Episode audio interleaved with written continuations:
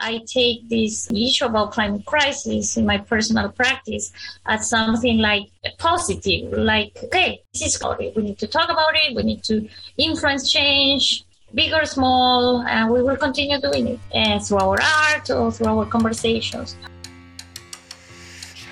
Welcome to Insights of an Eco Artist. My name is Joana Alarcão. I'm an eco artist and arts writer, and in every episode, I bring you worldwide artists that embody the fight to create a more sustainable art world and community. I hope you enjoyed the first part of the conversation with Adriana Prat. And today, we delved into the notions behind the sustainable art practice, and Adriana shares some advice for emerging artists starting out. Let's dive in. You are actually represented by by two galleries. One of them is Gallery of Art in Giving. How this did this um, partnership begin? So Art in Giving, uh, what it does is they raise funds uh, for childhood cancer research through the sale and rental of fine art uh, from the artists that are uh, associated uh, to Art in Giving and uh, via corporations, right? That they rent and they sell the art. The founder uh, is Eliane Markoff. She is an amazing person and she has such a powerful story that I invite you and the listeners to go and check in their website. So I'm, I'm deeply honored that she chose, uh, you know, that she accepted when I applied to be in their in their gallery. Uh, because it's an exceptional organization. Uh, if you go and check their website, they have given, I believe, to date 1.4 million um, wow. to to cancer research uh, in, in places like um, National Hospital, Sloan Kettering Institute, um, the Broad. So yeah, I, I mean, I invite you to check it out.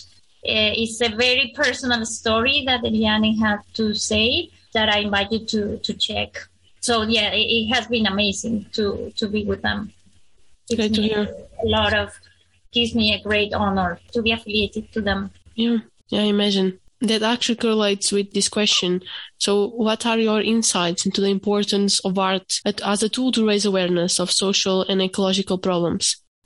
Art invites the viewer to feel, to empathize, to dream, to suffer, to wonder, to imagine other realities. And it can impact you or it can impact a person, I believe, irreversibly and can induce or, or, influence a person, the viewer, to act differently, to think differently first and to act differently.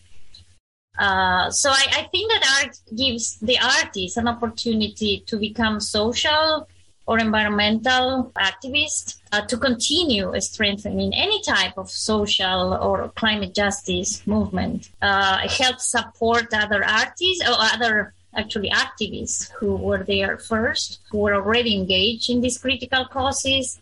And it helps inspire new people into the urgent causes. Artists, I think, act as catalyzers of action. And the action could be big or small, it could be individual or societal, but the important thing is that we catalyze that.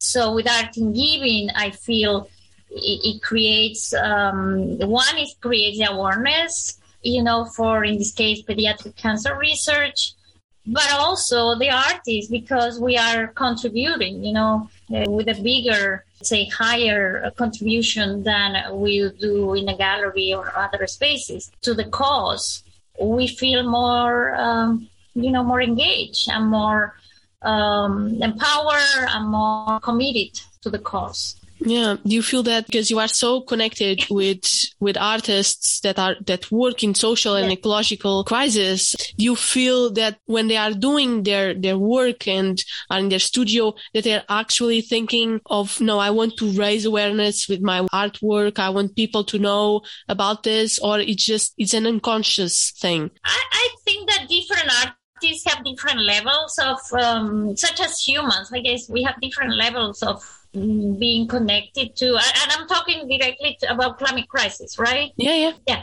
Yeah. I think humans we are wired right? Our brain is wired to be very good at denying anything that causes pain. And yeah. that's why for most of our lives if you think about it if we are mentally healthy right we are wire or prepare in such a way that we are not constantly thinking about our death, which is one of the few things, if not the only thing, that we know for sure, right? We know for sure that we will die, but we we don't know if we will get sick, sick or we will don't know how we will die, but we know when we will die. I haven't seen an immortal person yet. So I think that based on that idea of how humans are, some people are more probably more familiar because they are connected with science or or they're doctors or they are more fatalistic or less fatalistic or, or, whatever the case is. Some people think more or less about that about death and and it's the same way i could make a parallel that there are people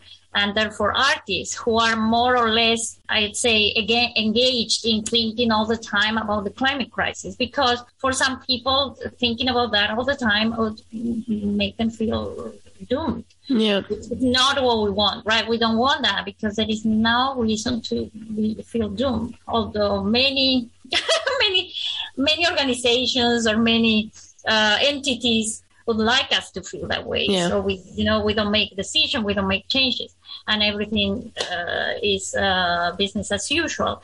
But uh, so, having said that, um, I think that some of the artists, for example, in the I3C group, uh, some artists are more. Uh, they have that more, you know, at the front and center uh, of their practice or of their thoughts while they are doing what they're doing and some people are more connected to the aspect uh, about the beauty of you know about the the beauty of the, the, the world about how it should be all together uh, they go directly into the message of hope uh, if you will. But I think that depends because, again, I think what, all we do is trying to protect our soul, our mind from the reality of the fear of death, yeah. right?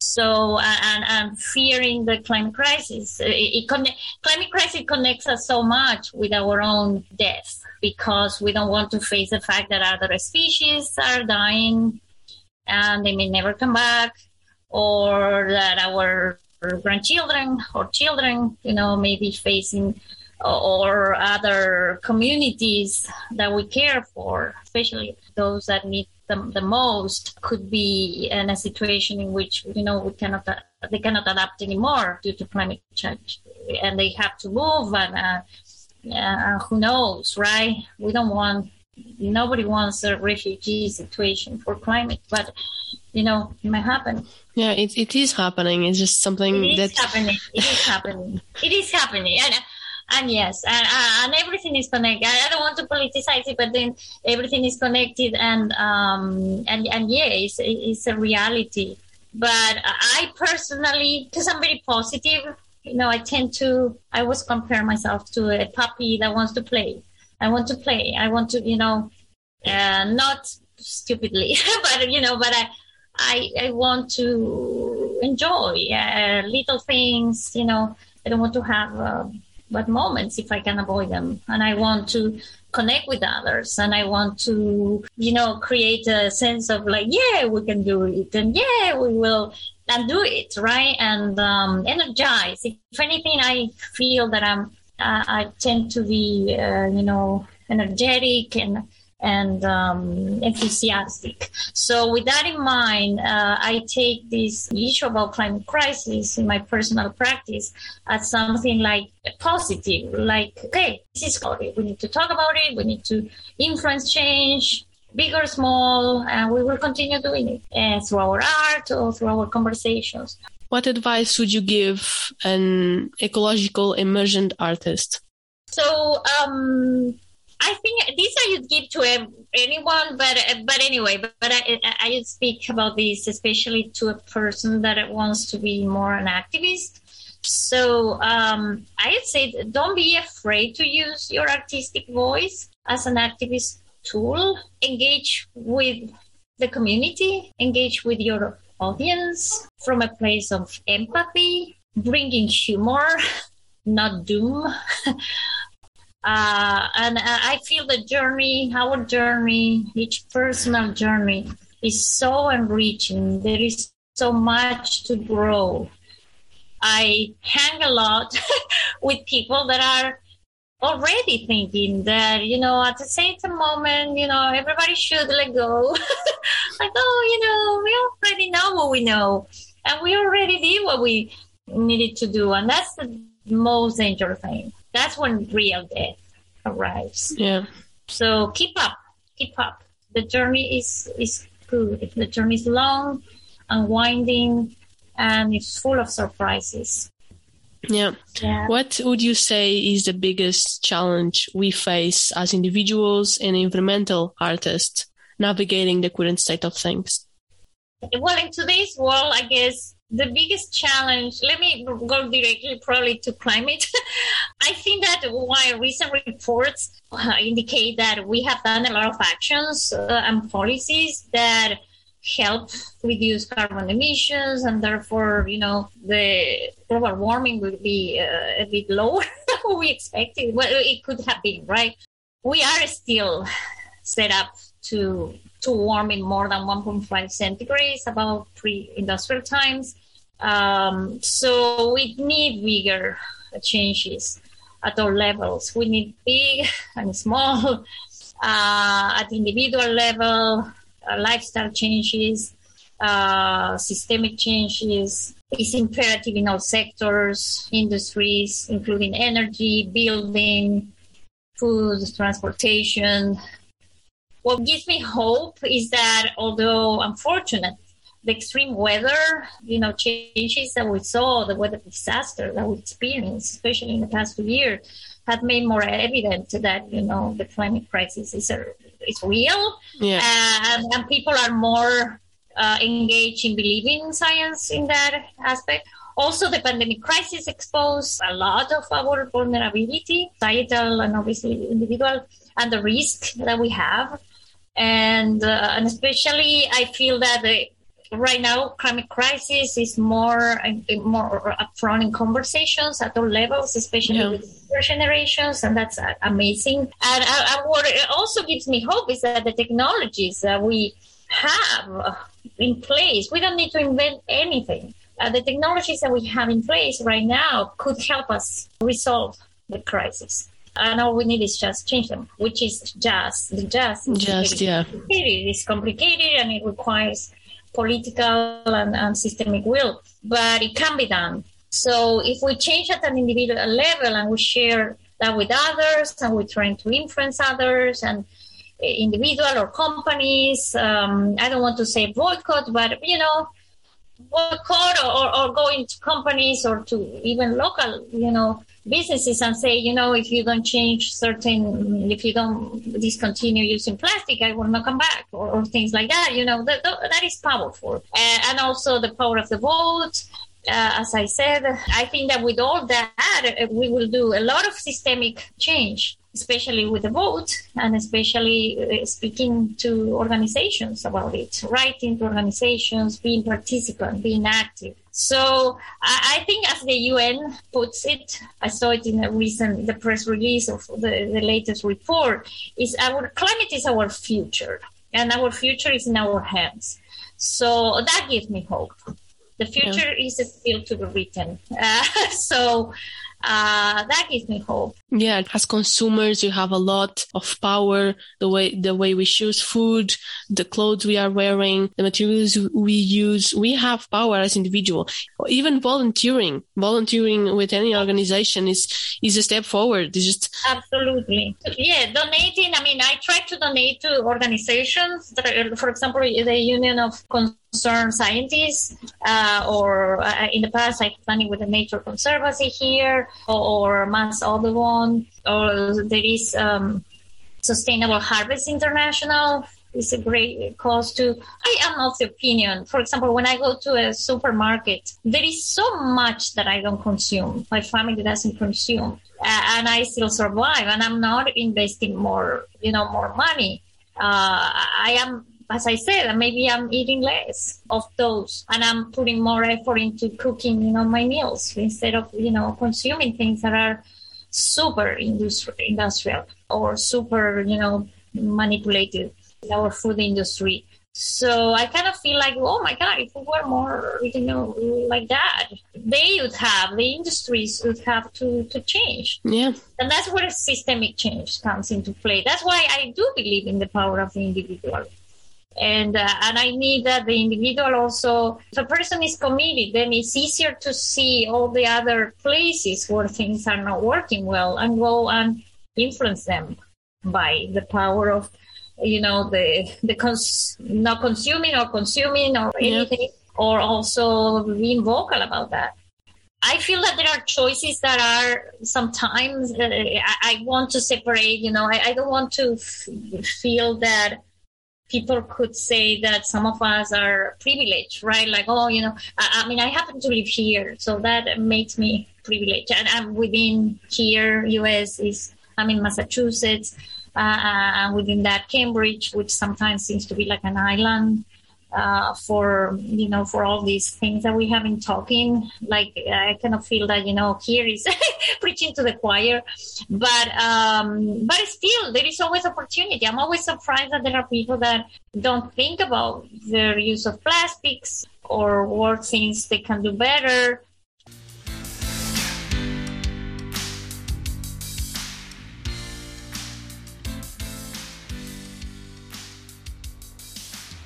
I only have one last question, and it is any artists, podcasts, books, platforms you would like to rec- recommend? Or other podcasts? Oh, well, I listen to some of the, for example, sometimes to, to um, from museums, right? Podcasts. But uh, the, the one that I recommend for environment is How to Save a Planet.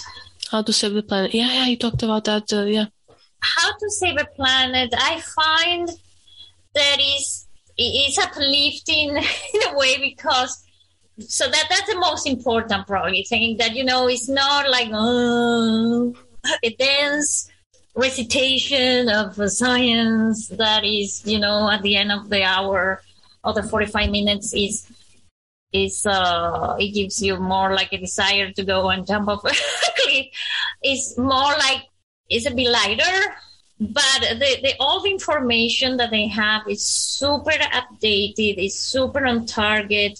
There is a scientist and a journalist working together. So the scientist brings further you know converse, uh, other uh, scientists more specialized in different aspects of what they talk. So they go from how to better recycle what is the truth about recycling what is about plastic what is the truth about recycling aluminum or the fashion industry, which, uh, as I told you, fashion is, is something that I like. Probably because my mother used, was a very talented seamstress, and she really made me appreciate the, the beauty of gar- very well made garments and stitching uh, and fabric so I love textiles. But um, they they have podcasts about pretty much everything that you can think of that is very useful and they also have if you subscribe to them uh, they have call for action that are related to each podcast so those, that that is the one that i really enjoy the most um, i listen to you of course I like your work. Is one that I think started here, but it's more about art related things, right? But yeah, those those are the main ones. Again, I listen to podcasts of art from um, SKT, and they are based in UK, and uh, and they um, represent some of my work online, and they uh, have a strong commitment also about the environment.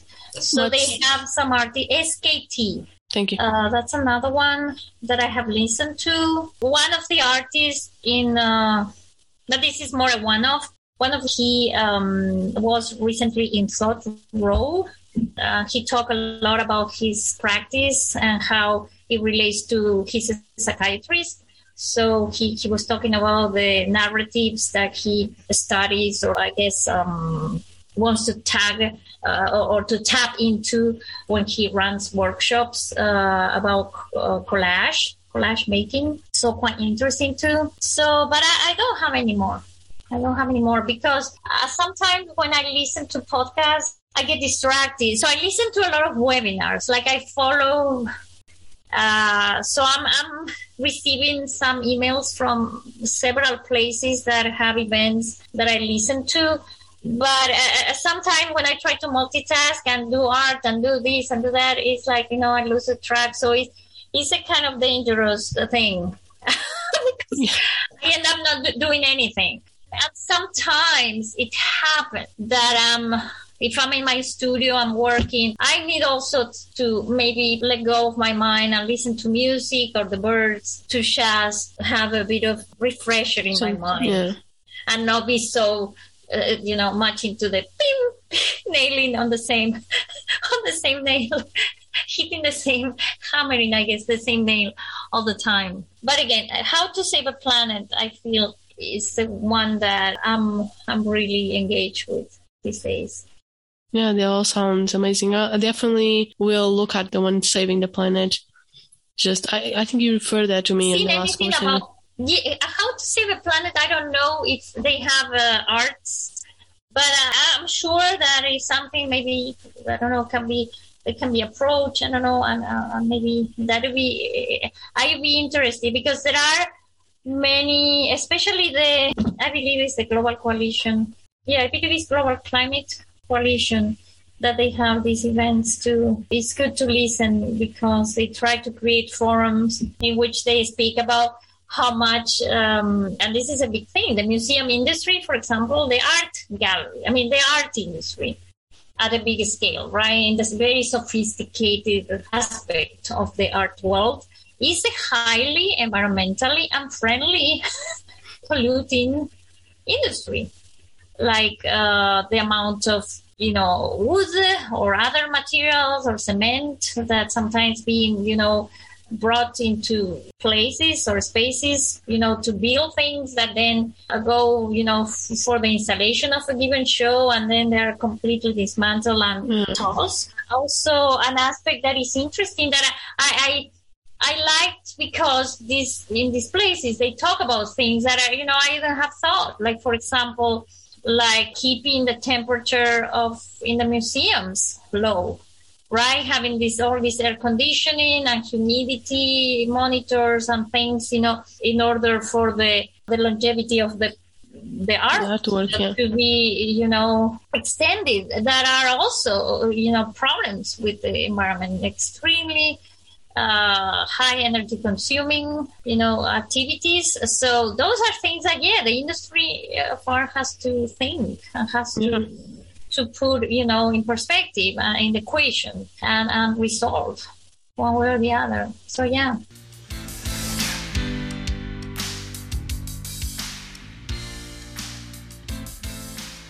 I hope you enjoyed the conversation, and if you did, don't forget to hit subscribe and follow in your favorite app so that you don't miss upcoming episode. Find the show notes with links and resources at our website and subscribe to our free weekly newsletter. You can also follow us on Instagram at dot insights of an eco artist and let us know your takeaway.